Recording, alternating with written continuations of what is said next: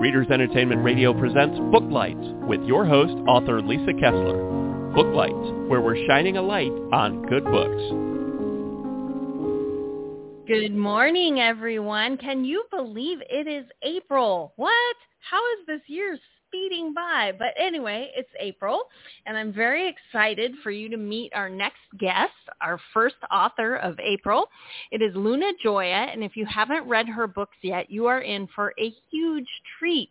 Plus, she writes paranormal romance and monster romance, which are like my favorites, so I've been looking forward to today. If you haven't read her yet, I'm going to read her bio here so you can get to know her. Luna is a survivor of traumatic brain injury with steel body parts, so she's bionic. Luna lives in Southern California with her combat veteran husband and their two-pound terror of a rescue pump, pup, Tiny Editor. Tiny Editor is adorable and all over social media, so definitely go connect with Luna. I did put a link to her website right there on the Blog Talk site if you're listening live or listening later. So click that and follow her on social media and check out Tiny Editor definitely worth it. She also loves Disney, tacos, and dragon shifters. She writes steamy romances that Publishers Weekly called Wickedly Delightful. So definitely check out her website. It's right there. And with no further delay, are you there, Luna? Good morning. It's so nice to talk to you. Yeah, it's great to talk to you too. How are things over there on the West Coast? I'm from San Diego, but now currently trapped in Florida. So anytime West Coasters are on, I'm like, how is it over there where there's no humidity? But you guys have had a bunch of rain. We had rain last night, and it's chilly this oh morning. Gosh. When I got up, I thought, where are we? But yeah, it should be back to being pretty by this weekend. It was gorgeous this weekend. Of course, when you live in San Diego, the, we tease the meteorologist say it's nice. Right. It's nice. That's all we got. It's nice. It's, it's a safe bet. It's always nice. uh, so you have a new monster romance out called Matched to the Minotaur that is just lighting up Amazon. You want to tell everybody about it and why they should go grab a copy today?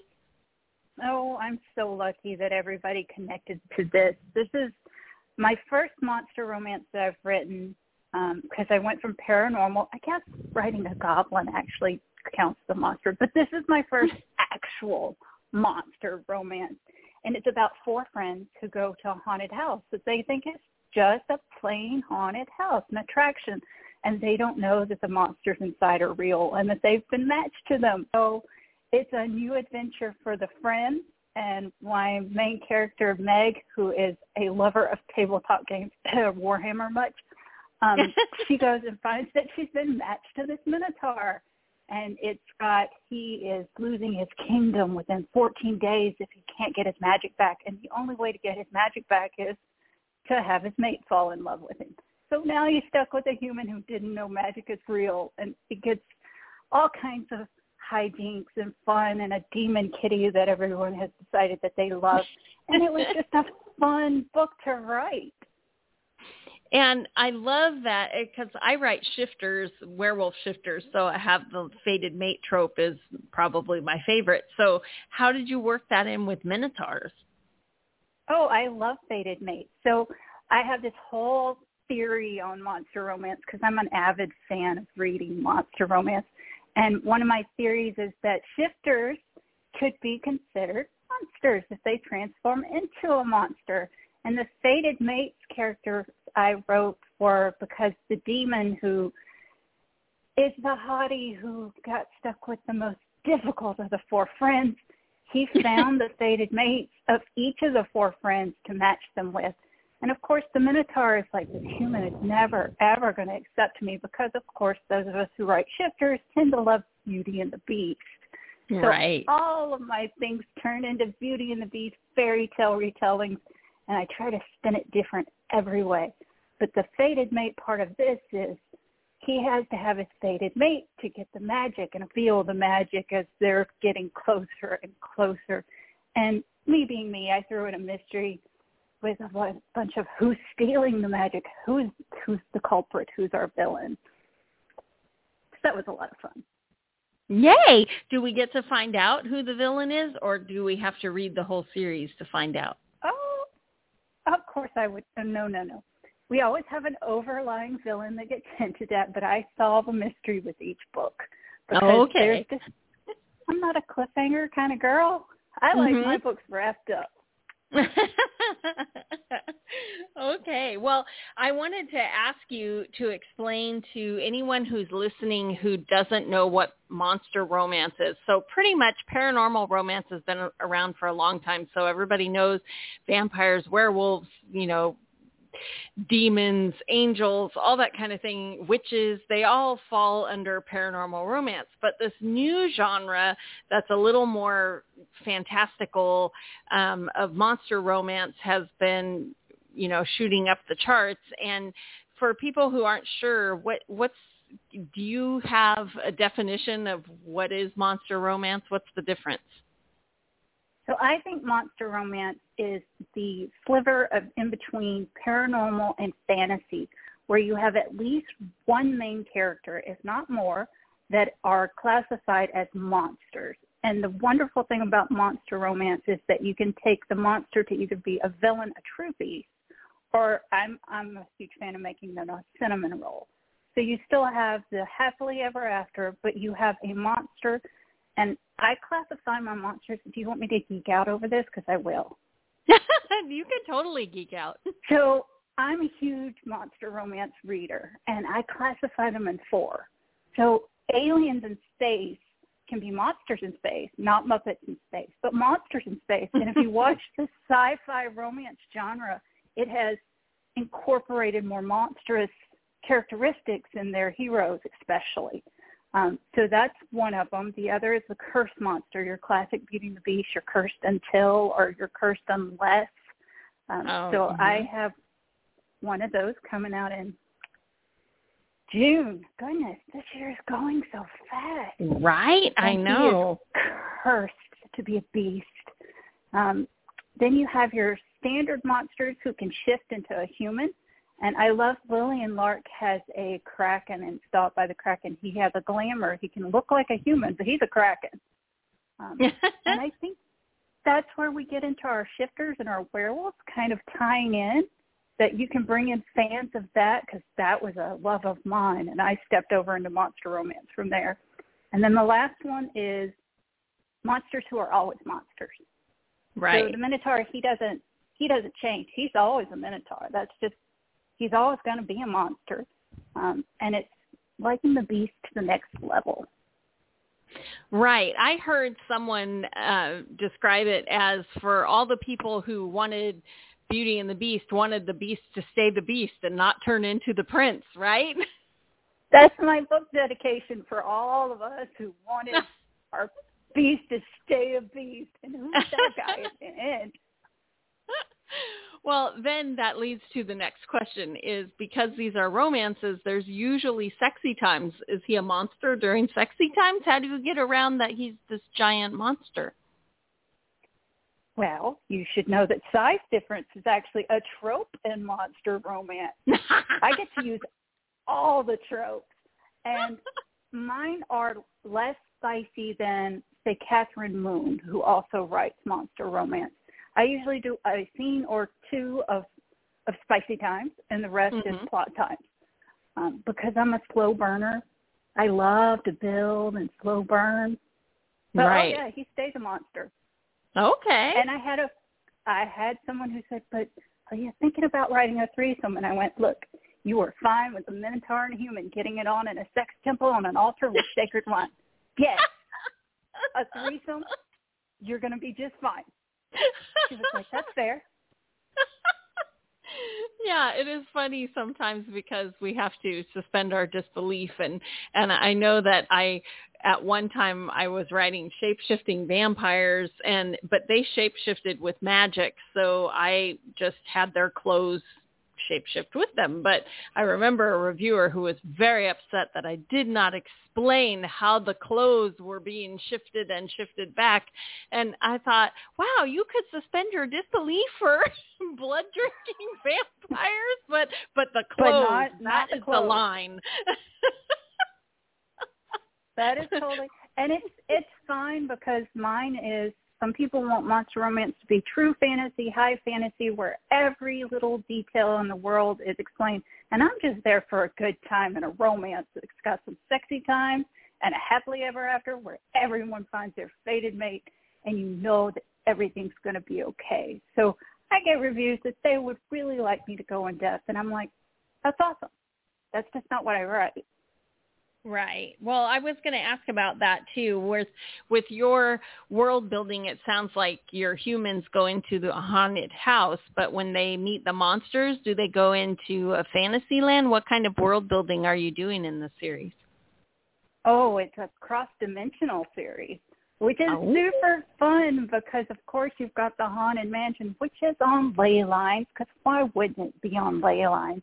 And it has right. dimensional portals to monster worlds. And her guide is this cute little kitty cat that she follows into the colors, and his name is Augie. And then she finds out, oh, this is really Ogdalon, who is a demon cat. Um, and he is a scene you know, you write the characters who steal the scenes, and the cat was it. I love that, and I I saw some reviews. Everybody wants Augie. Is the cat in all the books? Is he does he lead everyone, or or we only see him in the Minotaur book? He is just Meg's baby because I can't imagine separating Meg and Augie. But those who read the sneak peek that I got to put in, I was so excited to put in a sneak peek of Stalked by the Kraken and she has her own that's a little sea otter and she thinks what a cute little i mean i'm a sucker for sea otters. They're just so cute. They are. And she doesn't know that it's also a sea monster in disguise so that's going to be fun I love it. So what was your inspiration behind this? I mean, obviously you read a lot of monster romance, but did you have an idea knocking around? Did it hit you like a bolt of lightning? What how did what was the inspiration for I'm going to make a haunted house and people fall in love with monsters? I think I just love haunted houses, and I think they're so cool because I'm terrified of them because I'm a giant scaredy cat. And I thought, what if you went in the haunted house and you went with your friends and you were just going to hang out and then you found out this is a for real haunted house. What ghosts are the least of my problems? What what and then I thought, can we make it sexy? Can we give them matched mates? Because fated mates is my jam. Mm-hmm. Can we mm-hmm. do it even more fun? Can we bring in all the crazy things that I love, like tabletop gaming and sticker addicted planner people, um, yeah, all of my crazy hobbies and things that I adore, bring that in. And I needed I've I've talked to you about this, but the listeners don't know. I had a a family member who was in and out of the hospital and I just needed some joy that had no no ties to this world, complete fantasy world with not a whole lot of um I write a lot of high suspense in my paranormal, a lot of we're all going to die, and I needed to step away from that, right, and just have romance that was, can we save the kingdom? I love that. And so you were you kind of talked a little bit about the Kraken, but how many books are going to be in the um, Matchmaker Monster Romance series? I had four friends who walk in, and I would never slight a girl. So four books for the four friends because it's just not fair to have that one friend who doesn't get something. So I got asked, "Is it a trilogy?" And I was like, "I wouldn't do that to y'all. I, I wouldn't just leave a friend out." I love it. And so can you tell us the monsters that we're going to have? We've had a Minotaur and you said a Kraken was next. Do we know the other two? Of course I I'm a plotter. I'm the planner sticker addicted person. I even revealed it in this one, and I had some readers in my Lovelies group who said, "You did," and I said, "Oh yeah, I've already told you what's coming." And they said, "You, you just," and I went, "When I'm a reader, I like Easter eggs to be found in my book where I can find out what's coming and be like, I knew that." So, of as a writer, I had I had Leander, who is my cinnamon roll sweetheart of a Minotaur. He just is, oh, he says, well, at least I'm the most stable. I'm not like the Krakens who are always fighting over a queen or the moody gargoyles who can't decide who's going to be the queen or the the demon. And of course, Theo, you've met the demon in the first book, and he's already gotten requests. When's his book? And I'm like, y'all just gonna have to wait till last. Y'all know that he's last. I love that. I'm always a sucker for redeeming the bad guy. So for my series, it's usually you have to wait for him. So I feel bad for the people at the beginning who are like, when do we get his book? Well, well, just hang in there. I can't redeem him just yet. That's right. I need him to be bad a while longer.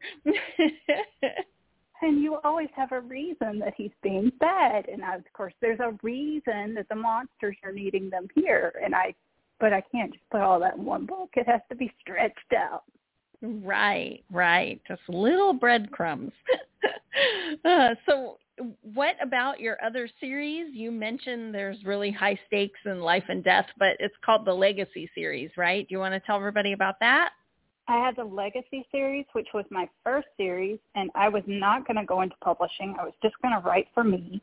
And then it ended up winning some awards, and uh, a press picked me up and wanted all five books. So they took the prequel, which is Tides of Time.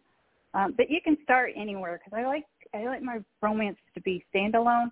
But those mm-hmm. are really complicated political intrigue, witches and mysteries and high romance. And yeah, I generally, we're all going to die. And it builds and it's got witch elemental sisters and all of their mates and how can they make their Senate, witch Senate still work when they're trying to go their own way and break out from old rules.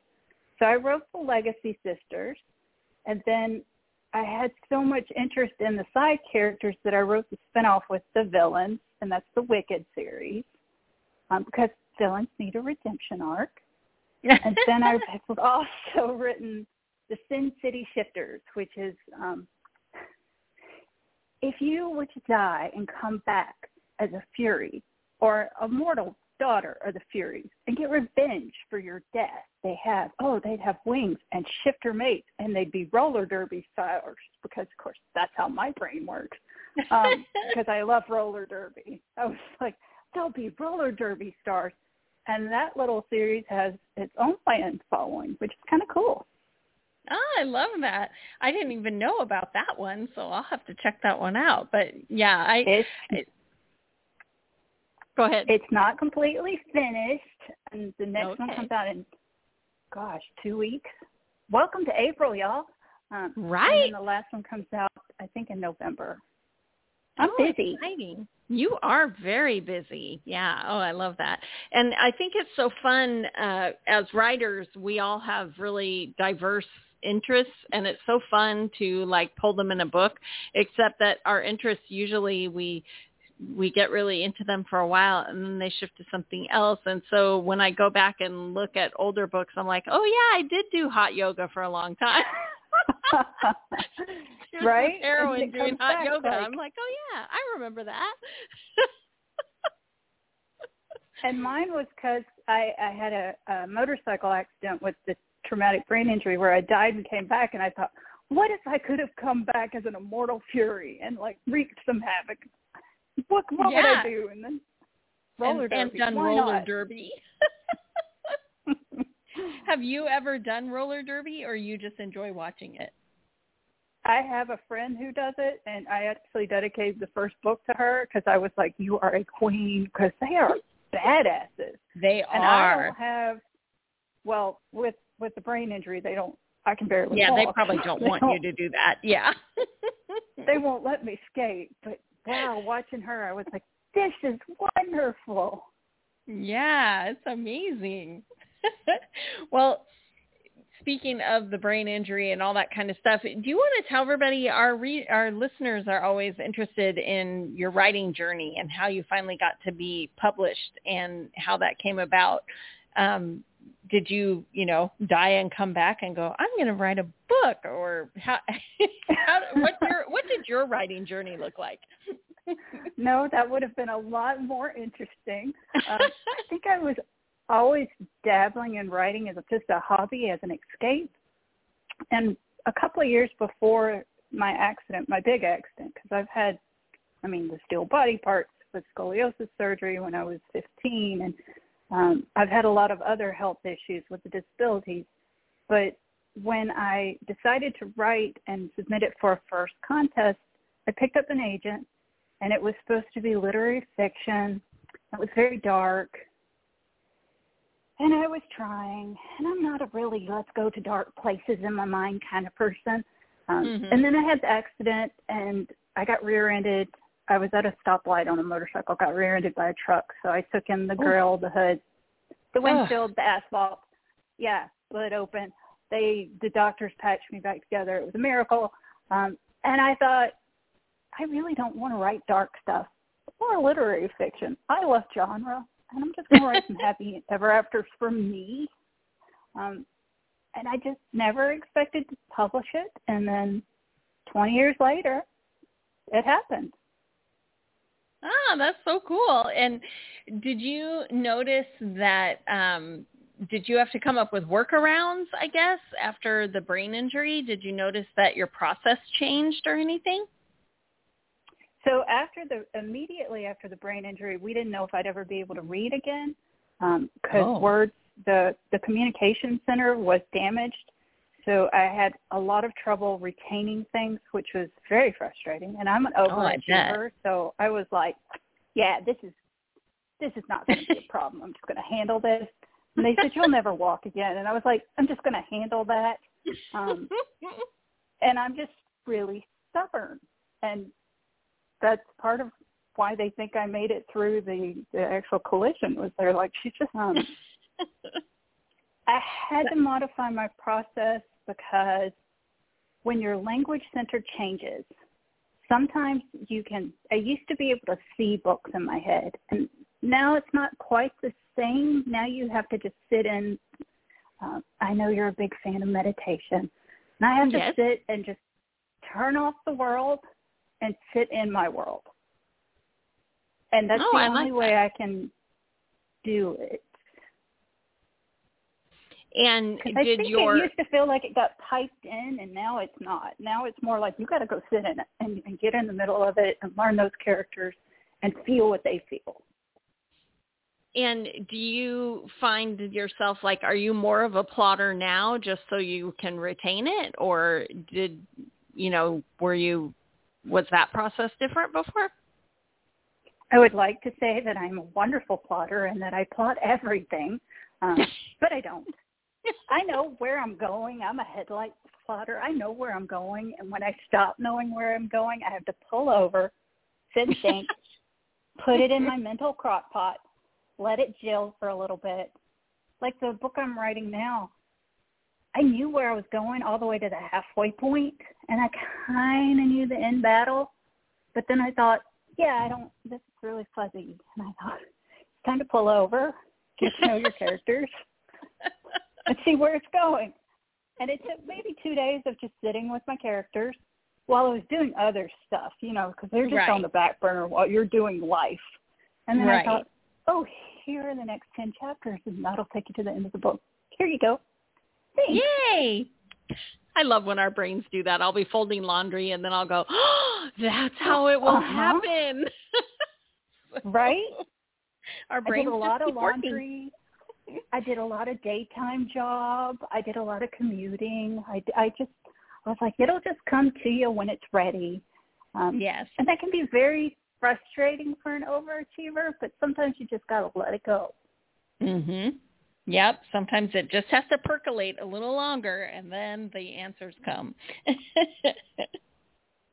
I was going to ask you about um, since you've you know had the accident and the health issues, do you have um, do you put characters who have those same kind of challenges in your books? Will people see the representation when they read them? I am getting there. I I am getting there. I did not think that I was the best person to tell those stories. And I have slowly thought, oh, yeah. I mean, when they use disabled for me, it's because I think, well, but other people have bigger problems. And then right. I finally thought, you know, I, I would want to see me in a story, and yeah. someone else might want to see me in a story.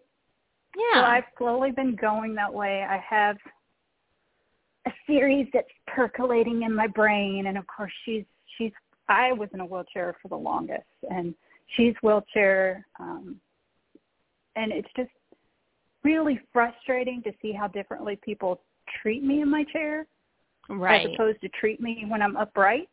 Mhm. And so that comes through. I had a short story I was working on for an anthology that I'm hoping gets picked up soon. Um, and it is very much she is going into a dream world. And I love that people think that oh you'll you're going to be cured and get out of your wheelchair. And I'm like no, no, no, no, no. That's not accurate representation. That is Right. some fantasy thing, and I don't like it, and I don't appreciate it because my brain will never be completely put back together. Um, Right. It's just not, and my spine will never be completely put back together. So right. I am trying to go that way and feel like. I would not disparage or, or you know, you want to be the right person to tell the story, and I, I need Exactly. to know that I'm that person. Mhm. Well, and I think too that you're in the right position to tackle something like that just because like you were saying about the fantasy thing where suddenly you're cured. Well, it's not that you're broken. It's that Nope. you're just different. And that's okay. And so I think a lot of times, you know, people try to, you know, quotation cure someone when they weren't broken they're just put together different you know and and so it's not that wheelchair maybe is part of them not you know uh, not a drawback you know it's something that gets them from mine- point a to point b Mine has been when it is when I need it, it is part of me, and I. I did write it in the Legacy series and a side character who I just refused to give her away because I loved her so much. Um, and it came around to the point where somebody said something about, could you use your magic to heal yourself? Because you're the most magical person here? And she says, "Uh, there's nothing wrong with me. Yes, exactly. Yes, Yes. i love that. I love that.